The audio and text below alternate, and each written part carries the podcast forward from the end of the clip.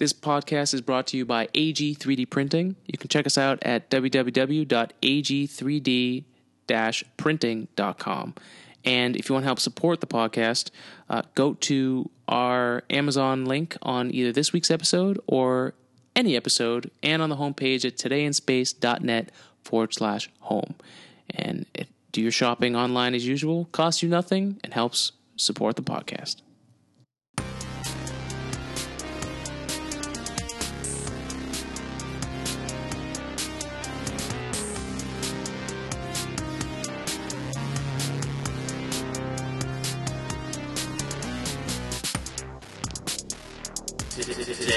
Today in space.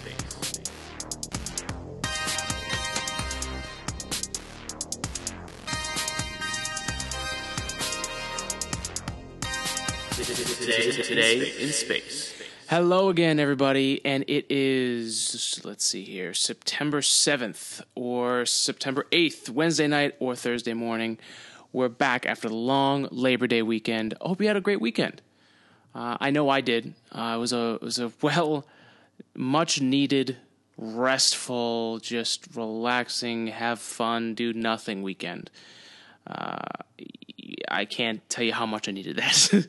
so uh, that was great. But now we're back. We're back here at work, and uh, what a fucking week since the last time we had a show. A lot has happened, and we're gonna dive headfirst headfirst into the most really most talked about thing probably on the internet for for space that uh, happened last week, and it's one of those events that we've talked about a few times on the show. That other than landing on the moon and landing on other planets, whether it be a rover or not, that space travel and just space hits the news and hits the masses. And that happens during the failures of space travel and business. And this time it happened in the form of SpaceX's Falcon 9 rocket, the Amos 6 mission, exploding on the launch pad. And so, what we're going to go through here is the facts based on what SpaceX has said based on their their uh, updates and just go through those because you may have only glanced at it, you may have only seen a video of it, which I think is what most people's exposure is. It is is the the incredible video of of the rocket exploding. It's it's really something else. But we're going to go into all of it. What does it mean? All that stuff. So here we go. All right.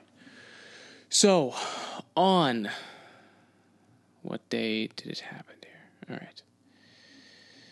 Well, on September 1st, uh, around uh, 10 in the morning, there was an explosion on the launch pad during a static fire test.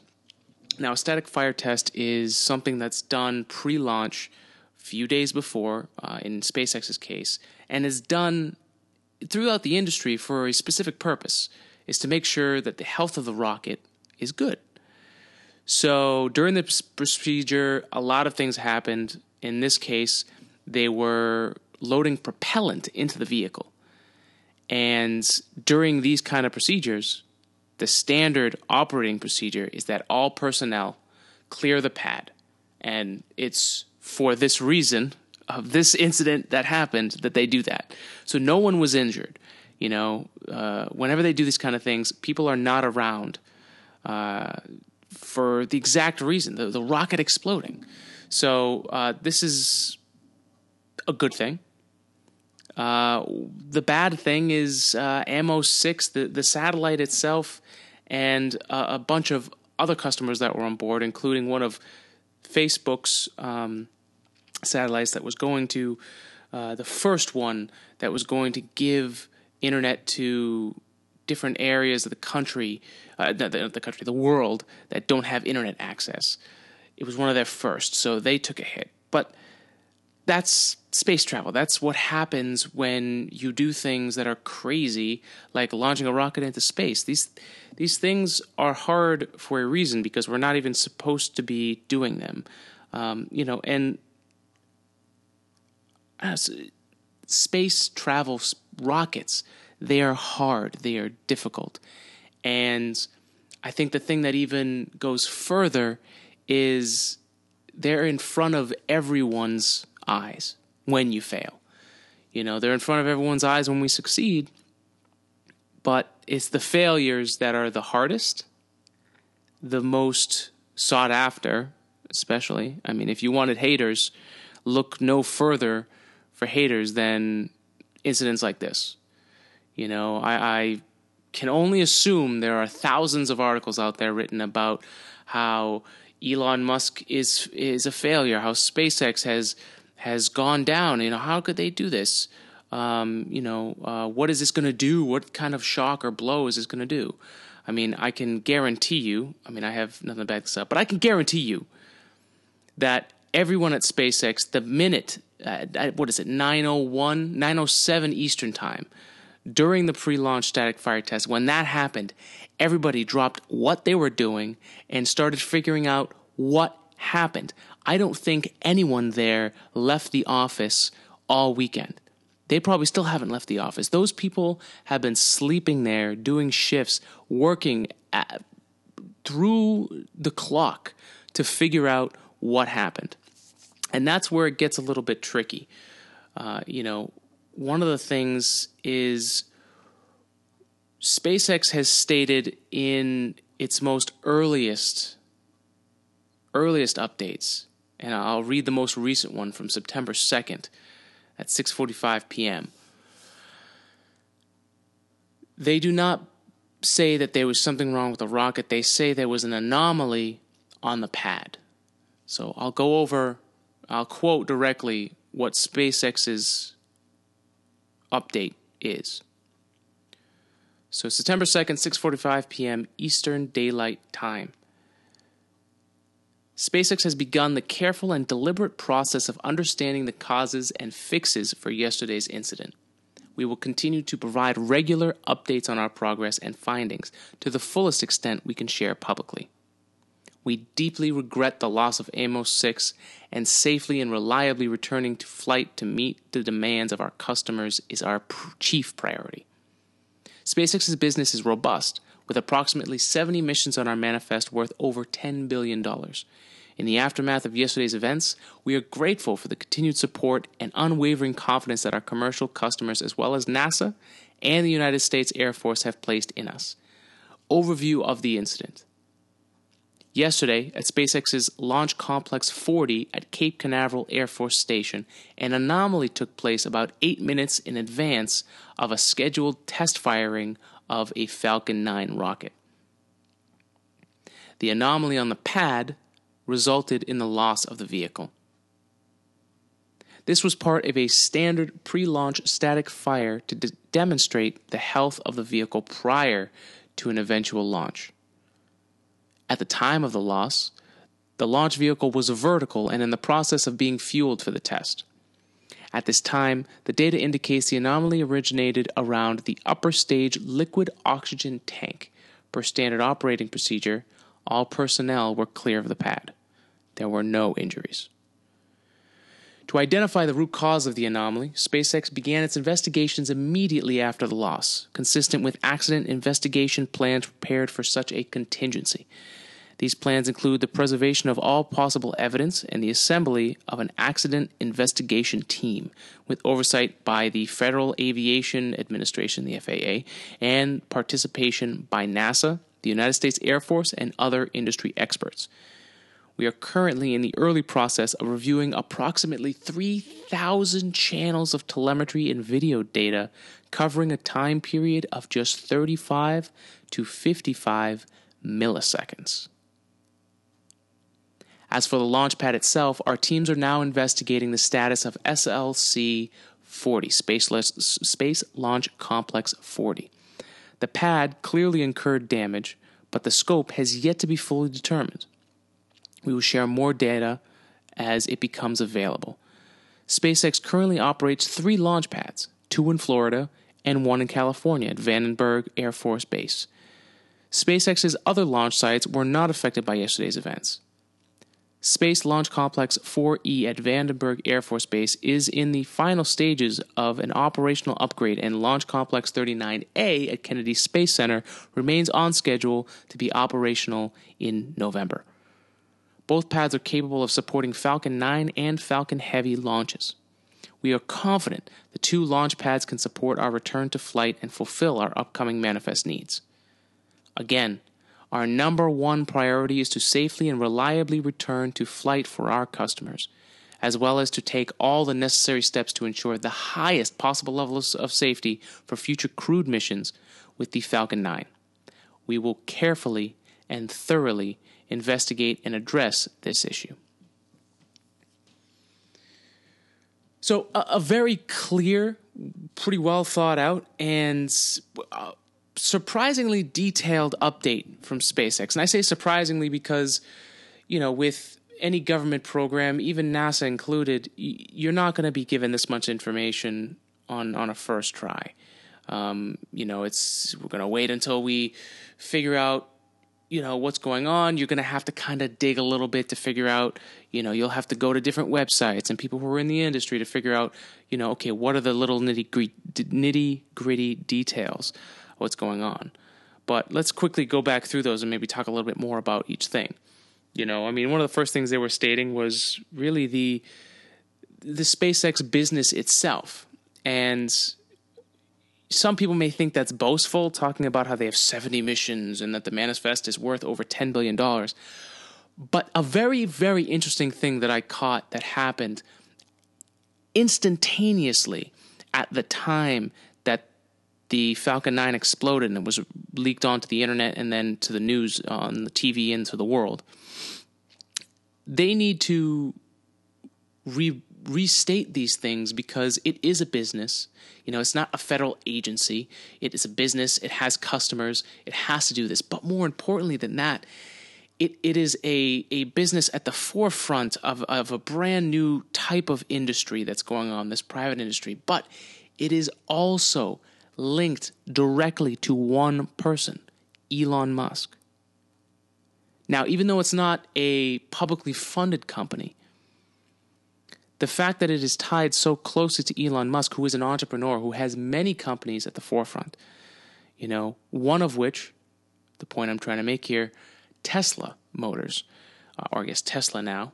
Um, if you look at the stock for Tesla Motors, all right, if you just Google TSLA, which is the um, the stock name for Tesla Motors, okay, and you go back to last week, so Wednesday, right, at around the, the end of the day for the stock exchange, right, the stock was at 212 $212.01, right? At 4 p.m. on Wednesday. At 10 a.m. on Thursday, it dropped to $207.61, and by 10:30, it had already dropped to 203 and 22 cents. That's that's a that's about a a nine dollar drop in an hour, which by it, it kept it kept dropping until the end of the week. Okay, it kept dropping until it hit a low of around $196.86. That's the low I'm just seeing if you just Google it real quick. So it dropped from $212 to $196.87.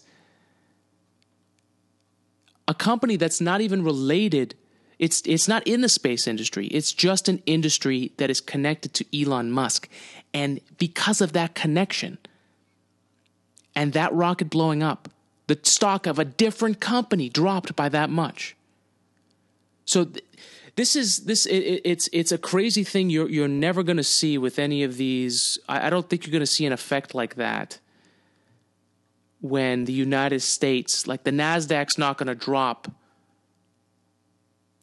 twenty dollars in stock price from uh, NASA blowing up a rocket.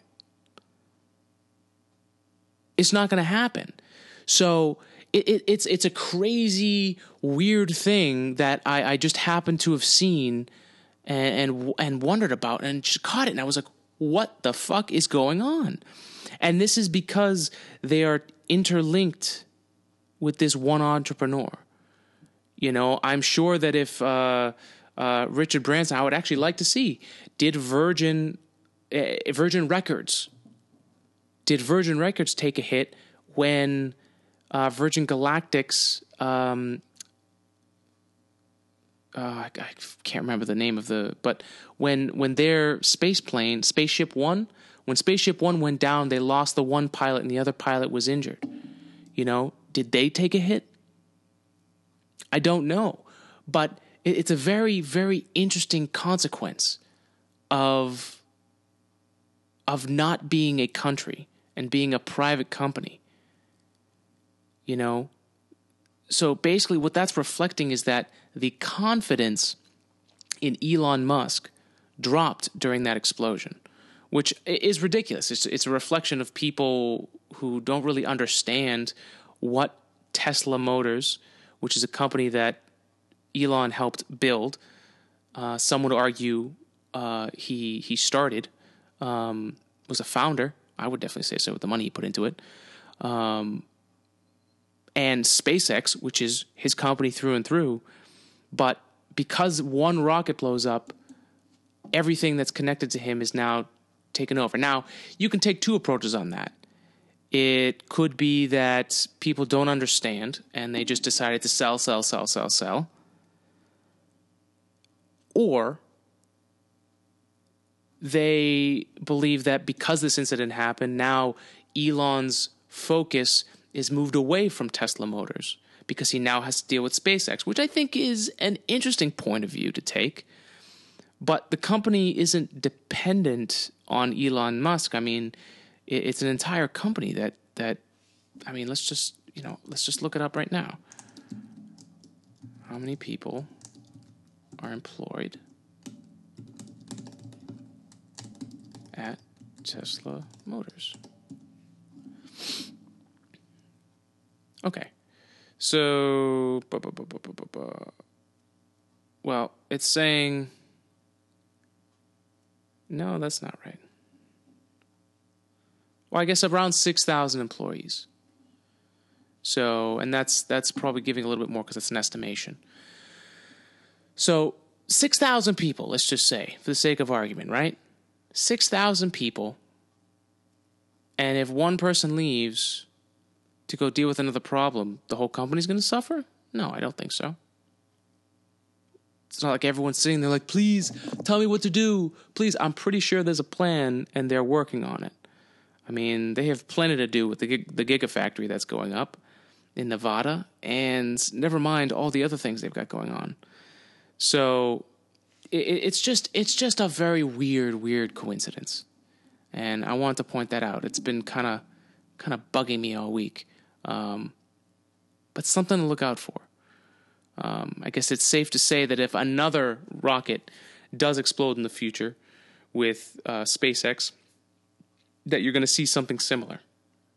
But that should not reflect whether you believe that SpaceX is going to succeed from this. Now, one of the other things that's definitely important to talk about is the place that this anomaly originated. If you look at the video, you can actually tell very, very clearly that at the upper part of the rocket, where the upper stage liquid oxygen tank is, you can actually see that's where the explosion occurs. Now, I'm not 100% sure where the loading of the fuel happens. My guess is it happens at the bottom. I, I, I don't know. It, it, could happen at various, there could be multiple points where the fuel is injected, or um, it could be at the very top and then it floats down to the bottom. I, I don't know. But um, I've haven't seen. I'll preface this: I have not been to any rocket launches and I have only watched a few rocket explosions, but I have never seen one explode that quickly in that spot. Um, so it's going to be very interesting to find out what they find is the root cause of this anomaly. You know what what happened, what occurred. Um, it's it's interesting to point out that SpaceX is adamant about saying it was a pad anomaly and not a Falcon 9 anomaly. Um, you could definitely argue that that's to protect the fact that it wasn't their rocket until they know. But um, I'm going to give SpaceX the uh, the go ahead on this because uh, they choose their language very carefully, and uh, I know they have some idea of what's going on, and that's why they would put out an update in the first place. So there's going to be more to come out from that. Uh, the other very important thing to talk about is is where they're looking in this 35 to 55 millisecond time period.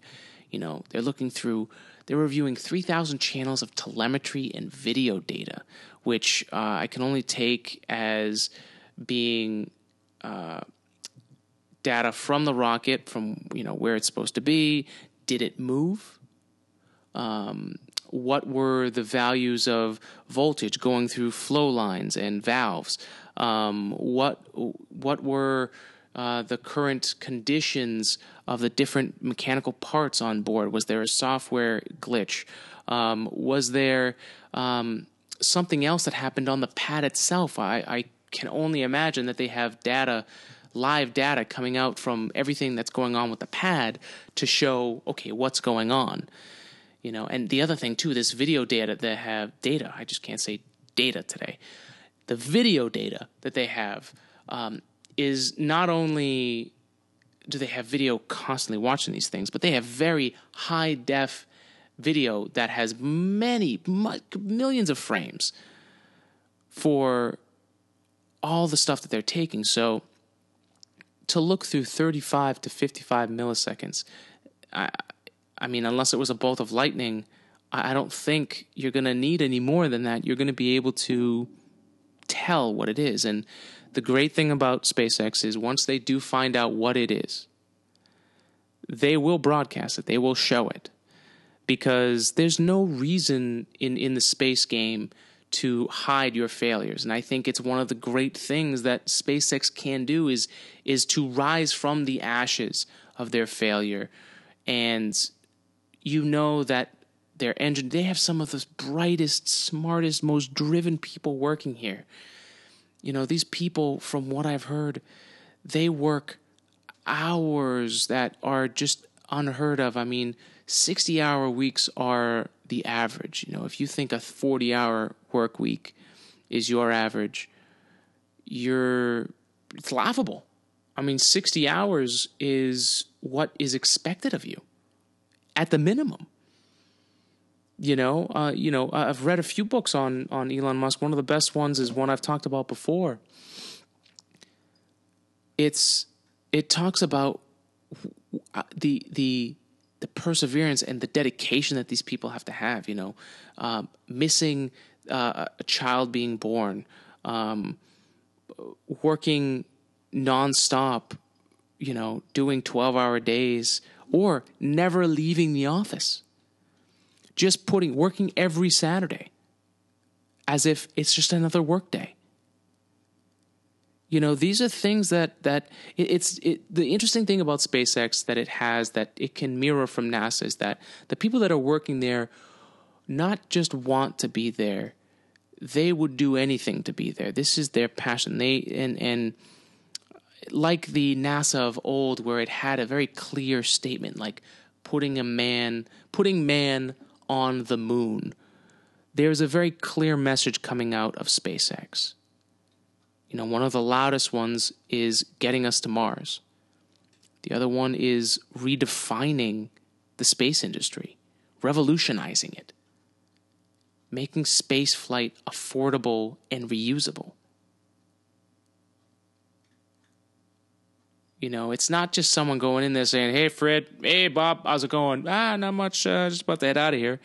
Uh, just wanted to say, uh, you know, hope you had a good day. How's the wife? You know, no, there's none of that shit. Okay? I'm sure there's pleasantries, But these people are talking about their work in casualties, eh, not in casualties. I'm trying to say casual talkings. I'm just making up words. I do that a lot if you if you weren't aware. So I, I just want to reiterate that this group of people are going to figure out. They've been through hell and back, the people that have worked at this company. The, the company started on failure. It didn't have a successful launch for a very long time, a lot shorter in however many different countries have tried. But they've gotten through it, they've figured it out. They're not, this is, failure is just something they've already done. They know how to get through it. And they have some of the smartest and brightest people in the industry who are going to come and help because regardless of whether you like Elon Musk, whether you like the fact that uh, you know they're they're shaking up the business, it's very exciting what they're doing. And for this to be a pad anomaly is is very interesting, and we're going to find out very very soon. Hopefully, by the time the next episode comes out, uh, Sunday. Uh, I'm sorry, Monday. Uh, we will find out, hopefully, where the fault lies. You know, did did a mechanical part fail? Did did something else go wrong that nobody saw coming? and more importantly, because they are engineers and because they want to make sure this never happens again. There will be something put in place to prevent this from happening. Whether it means that SpaceX has to go out and create a part by itself, manufacture something by itself. People will work endless hours and put in so much effort that their brains hurt every fucking moment they will figure out a way. They will make it happen, and they'll be better for it. Now, the other thing that's very important to talk about is the fact that the pad itself was damaged. I mean, if you saw the explosion, you know that the launch tower itself was almost basically burned to the ground. So there's going to be some work, I'm sure there's work being done already to fix that. Uh, you know, someone uh, that I know, uh, a, uh, a, colleague of mine who works in Florida right now, uh, around Kennedy Space Center, was working nearby, felt the building shake from the explosion. It's just insane. Which also brings into question, you know, the space launch complex there are other missions going on, more notably the OSIRIS-REx mission that we talked about two episodes ago. That's launching, the launch window opens September 8th, so Thursday of this week, tomorrow. Luckily, it, there was no damage found from it, but it's definitely something to think about. Like, you know, a failure on a launch pad, uh, you know, uh, a unexpected explosion uh, anomaly, the vocabulary being used, uh, an anomaly like that could actually ruin future missions or missions being worked on at the moment. You know, uh, there's the sensitive equipment that's being used on these missions the the optics, the lasers, the God, all the sensitive sensitive sen- sensors. Wow, that, that's really really Alex. That's sensitive sensors. Anyways, I think you get my point that there's a lot of expensive equipment on there that could have been damaged from this. So, you know, it's another thing that brings everybody together. You know, uh, the the Air Force, NASA, and other industry experts. We don't want this to happen. Nobody wants this to happen. And a great thing about SpaceX is if they can figure out how to prevent this from happening in the future, everybody succeeds. Everybody wins. So there's a lot of good to take from this. A lot of good. So stick with us, stick with SpaceX. Do not lose hope. You know, SpaceX is a company that has beaten defeat. And when they do come out the other side, they come out stronger and better than they were before. In fact, I would make the case that failure is what's going to get us to Mars. Failure is the thing that's going to get us to live in space. The successes are grand and, and fantastic, and we can enjoy them. But we don't really get anywhere unless we make failure, unless failure happens to us. So, although it's been viewed as, you know, a really funny thing to, to joke about, and even in the stock exchange, a company not even related to space can take a hit because of a failure. It's temporary. And everyone who's running for the hills and is saying it's all over, then you're missing out on one of SpaceX's most valuable assets, which is what it can do in the face of adversity. So, good luck to everyone at SpaceX. Good luck to everyone at NASA, in the Air Force who's helping out. Let's figure out what this was and move on to bigger and better things. And hopefully, you know, I'm not sure what's going to happen with the Amos 6 or even the Facebook satellite that was destroyed in the launch, but they were aware of the risks when they got into it. They will bounce back. They will figure out a way to get back into this. And we'll all be right as rain later. All right? The night is darkest just before the dawn. All right, folks? So look forward to what we're going to find out, hopefully, before next episode. In other orbital news, let's talk about the OSIRIS-REx mission, which uh, really has had uh, uh, two big things almost uh, get in its way. You know, you had Hurricane Hermine, which just passed over.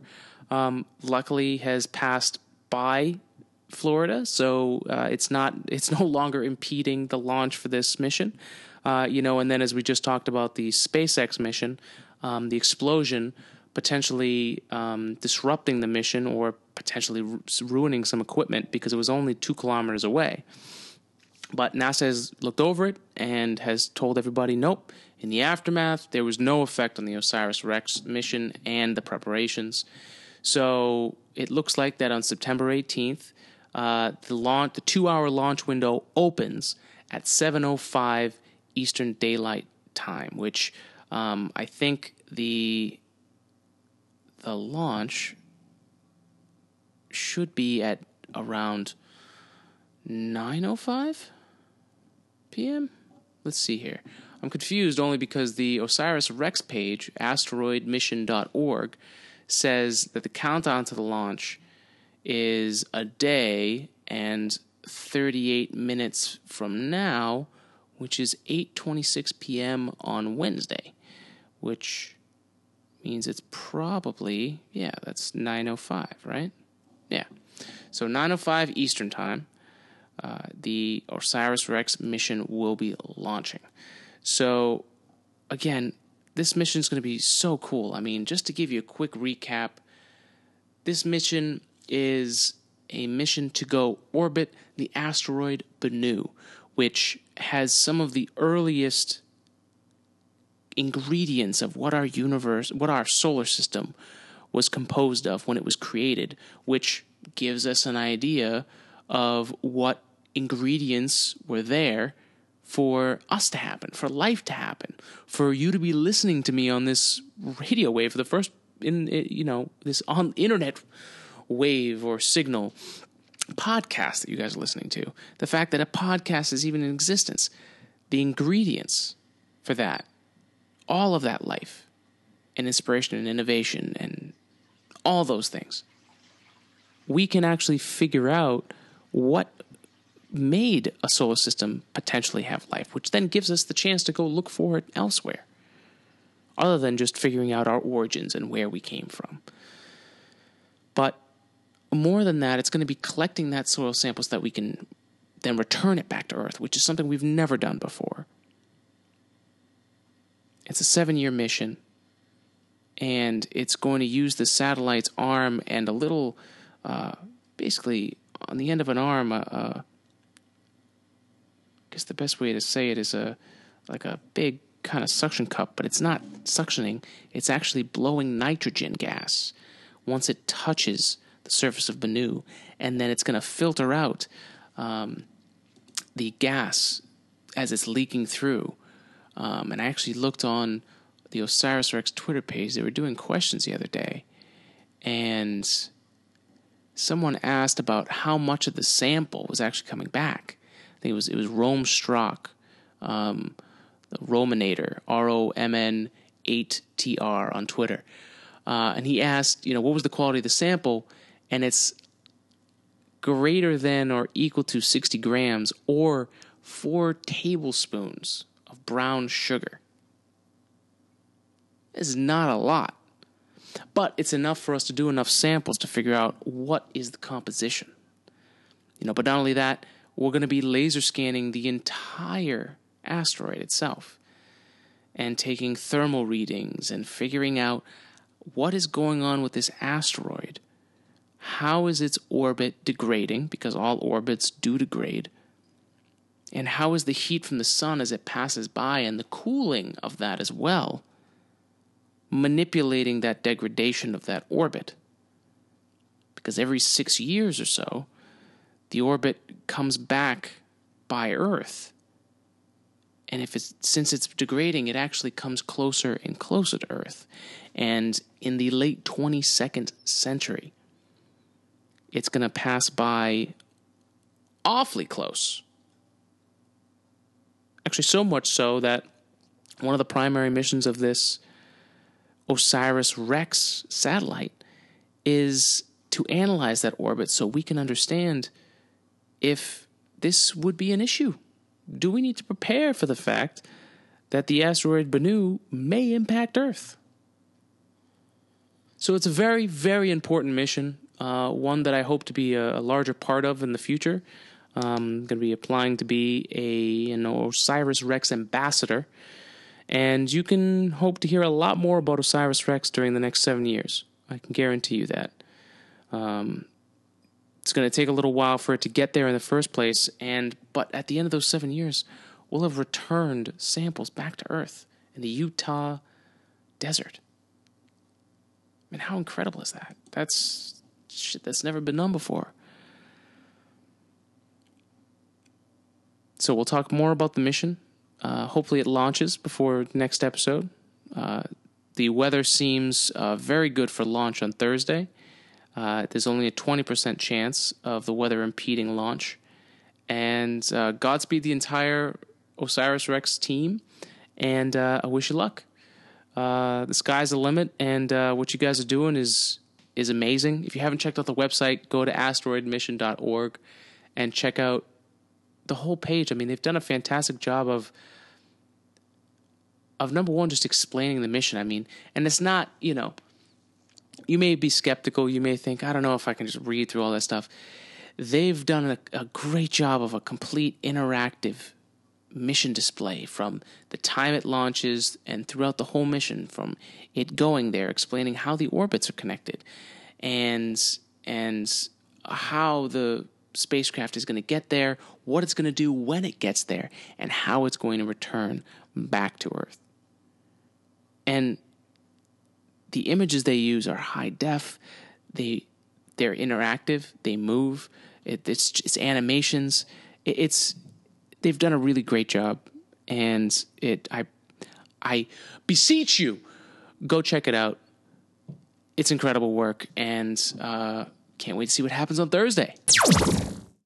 Now, one of the more spectacular things that happened this week since our last episode was kind of glossed over with the whole SpaceX incident.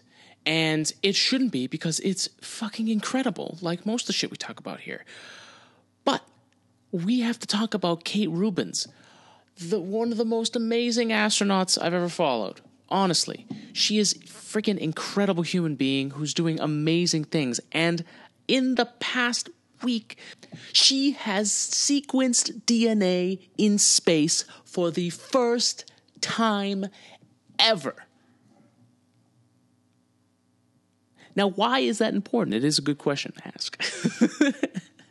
why am I so out of my mind excited about this? You know, at first, I, it's it's number one. It's I, I, have a few friends who are geneticists, uh, and the importance of DNA. I mean, it, it is the cookbook of life. It is the cookbook of all things. It is the ingredients. It is the instructions. It is the big manual of switches and levers and valves and all those things of what make us and all living organisms possible. So, sequencing DNA has, since the 1970s, been a huge thing for us here on Earth. You know, between finding um, different drugs to help um, cure, I guess in in one of the videos I was reading maladies, which I'm not even sure what the correct definition of maladies is, but different drugs to help us cure certain diseases, certain problems, help us address what's going on with our own bodies. What is happening with our bodies? You know, RNA helps us figure out what's going on at the time. Um, but there's plenty of other things between, you know, crime fighting itself has has been huge. You know, being able to figure out who actually committed a crime, and more importantly, finding out who's been wrongly accused of a crime. You know, crazy, crazy things like that, and being able to identify certain parts uh, of uh, certain types of life, where they evolved from, and what they are. DNA is is hugely important, and in space, there's a lot of things that DNA can help us do. You know, number one, I think one of the more applicable places for it is with astronaut health. I mean, astronaut health is something we're looking into from many different aspects because we're starting to push the boundaries of where we're pushing human beings to be in microgravity where we're not supposed to be you know and to understand that better is a huge huge thing going forward. You know, we need to know number one if we're sending these people to a death trap. You know, I mean, even if they come back, uh, are they going to be you know able to recover from from the microgravity, or can we learn enough about what's going on in the human body through the through their DNA? To be able to understand how we can contradict that, just like we've created these medical advances to help, you know, reverse or prevent or minimize the different things that the body is doing in reaction to a disease and the reaction to, uh, you know, um, what's the word I'm looking for? Uh, mutations in the DNA or, or things that just didn't work right. You know, there's a lot that can be done there. And one of the biggest things is is this MinION DNA sequencer that was brought to the International Space Station thanks to a SpaceX Dragon capsule uh, in July of this year. So this sequencer is about the size of I would probably say like a Snickers bar or a Milky Way. You know, it's a small, small thing which these sequencers are usually the size of like a kitchen appliance like I guess a microwave. Um, they're they're large and they take a lot of power, but this thing plugs into a laptop and is super super tiny.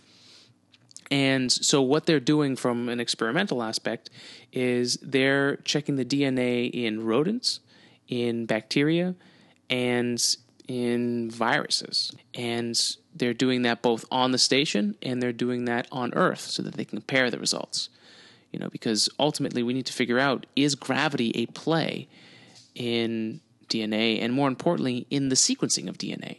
But as that badass biologist Kate Rubins found out that and completed that it can be done. She successfully sequenced DNA in space.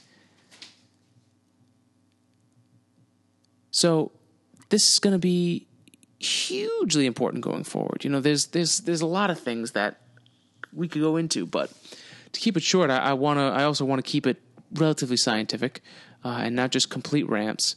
But um, I'm going to quote here from the space station blog here on NASA.gov.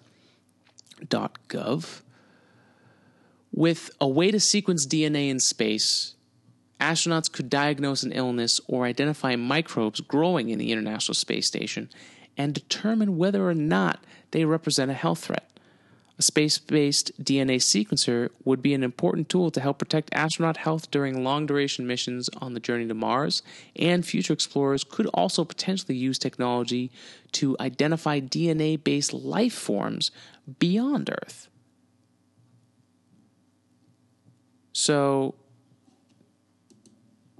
one of the more important things I want to touch on too is the way we're doing it now. If we're going to sequence anything DNA wise, we need to send it back down to Earth in order to do that. And that's expensive because you also need to send something up to then bring it back down, which, as we've been brutally made aware of, once again, space travel is not a guarantee.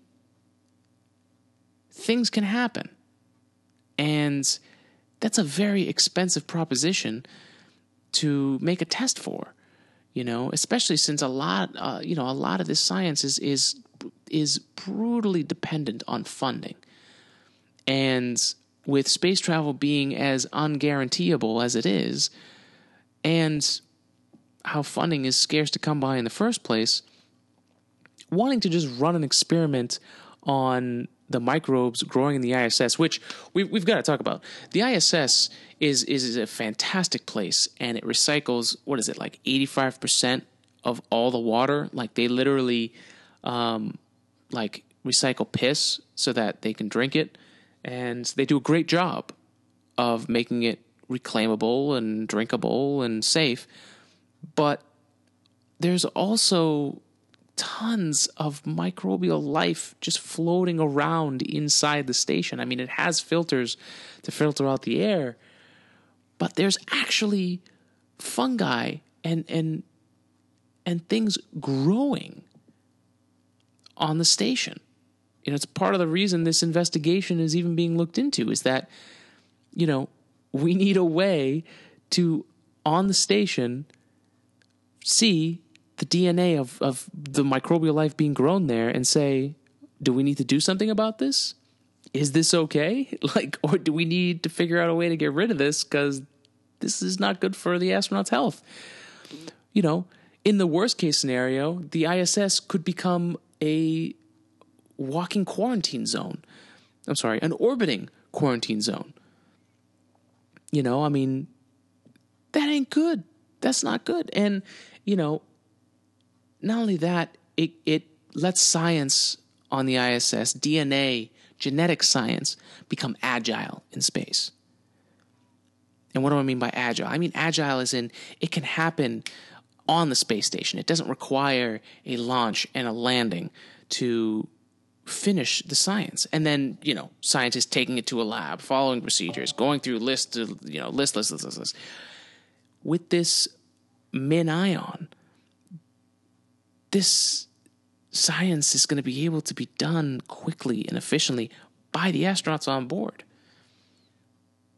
So let's just take a scenario like an Armageddon esque situation where, or an Apollo 13 esque situation where all of a sudden, um, the air quality or the water quality uh, starts becoming an issue. The astronauts start getting sick. There's no craft on board that can take them back. There's no um, there's no lifeboats on board the ISS. There's only what they have available to them, and a launch isn't coming for a while. What are they going to do? How are they going to be able to work the problem? How are they going to be able to figure out what the problem is? Well, a device like this gives us the problem to do that. and let's let's shoot forward to another totally different situation where we end up going to Mars and potentially finding life or what could be life. How are we going to get it back? We would have to put it in some kind of capsule that needs to be kept away and made sure it's not, you know, it's kept sterile and not infected by any other life so that we're not reading and saying, oh, there's life here, but then realizing, you know, someone sneezed on it, you know, or, or someone's, you know, uh, skin flakes got on it. You know what I mean? Like, it's like, oh, we found life and it's Bob? Why is your DNA here? Um, you, you know, like th- this, this gives us a chance to do this, this kind of very, very important and and incredible science of DNA, which again is the manual, it's the playbook of life. And it gives us an incredible picture and lets us work the problem more than a lot of other things that we can say for. You know, and then shoot even further ahead. If we're going to analyze life, if we're going to do the Star Trek esque go where no one has gone before, we're going to need to be able to analyze life on board. You know, if we want a tricorder, this, what is it, MinION device is going to be built into that tricorder. You know, the future is endless. I mean, this kind of experiment is the future. And Kate Rubins for conducting the science perfectly. I mean, it's it's a stretch. I no no science is conducted perfectly, but she conducted the science successfully, and having a biologist like her on board, with her understanding and her operational skills, and she's she's amazing and wonderful, and I'm just I'm just glowing with her. I, I apologize. Uh, she's awesome. I love her, and thank you so much, Kate, for what you did. Uh, and and the future of DNA and genetic science is ripe, man. And I can't wait to have my geneticist friends back on, and uh, we're going to talk about the possibilities of that. My God, I, am I'm I'm an aerospace engineer. I'm not a geneticist, so I'm going to need some help with this. So uh, we'll we'll be having them back on, and we will definitely be talking about space DNA, gathering DNA in space. What is it like to gather DNA on Earth? And learn a lot more about that because I can't do it the justice it deserves. But Kate Rubins did in space. Woohoo! All right, so before we end the episode, I do want to cover one of the other incredible things that happened this week that's definitely worth noting. The Rosetta mission that we've covered since day one here of the podcast the Philae lander, um, we had pretty much written it off. You know, it ran out of power, and nobody ever knew where the lander ended up or what what the situation was of the lander. It ran out of power, and for it to regain power was just unlikely. So the Rosetta mission was coming to a close, and we we talked about it when it was finally ending, and amazingly, just before the end of the mission, right before they were about to shut down, the Rosetta mission captured a picture on the ast- on the comet 67P, and in that image managed to grab the Philae lander on the comet. There's a picture of it. There's a great uh, GIF on the Today in Space podcast page on Facebook. But the Planetary Society put together a great GIF where it it t- it takes the picture and it zooms in to where you can actually see the Philae lander. It looks like it's on its side. I mean, it did hop and bounce twice on its landing, you know, and there it is on the comet you know, and, and it's a really important thing because it, it helps the mission team for the European Space Agency prove through pictures that it actually did land and that it actually is there. And that they successfully did land on a comet. You know, uh, it's one thing to have data and for it to communicate back, and, you know, that's great. But there was always be some skepticism. And in their final minutes, it seems, of their mission at Comet 67P, they managed to find a visual image of it. So it's it's a great great moment for the European Space Agency, and uh, congratulations to that whole team. I mean, the the mission couldn't have had really any more success than it already did. They successfully landed on a comet, the first time this had ever been done, and their the complexity of the scientific approach and trajectories and orbits and and all the things that the Rosetta spacecraft did to orbit the comet and conduct all the science that it did, as well as conduct the search for the Philae lander, which was not in their original plans. And eh, there, there's a great video out there that shows all the different moves that the Rosetta spacecraft made around the comet and the approaches and the scientific paths and the flybys and the oh my god it's a thing of beauty when you think about it. What they've been able to do with that mission on the fly, on the go, you know, not most of which was even planned. And that whole team should be incredibly proud of their achievements. And to be able to snap a picture of their lander right before the mission ends is just icing on the cake. So, congratulations to the whole team. Did a great job. You've done every, you've done the human race proud. So we'll finish out this week's episode. Uh, I know I didn't get to the uh, look up for this week, and I didn't do a 3D printing update this week either. We will be doing both on Monday's episode. So look out for those. But in the meantime, thank you for listening. We'll be back next week with a new episode. And uh, ha- just have a great week, everybody, okay? Um, spread love, spread science, and go out there and make it happen. Okay? Love you guys. See you next week.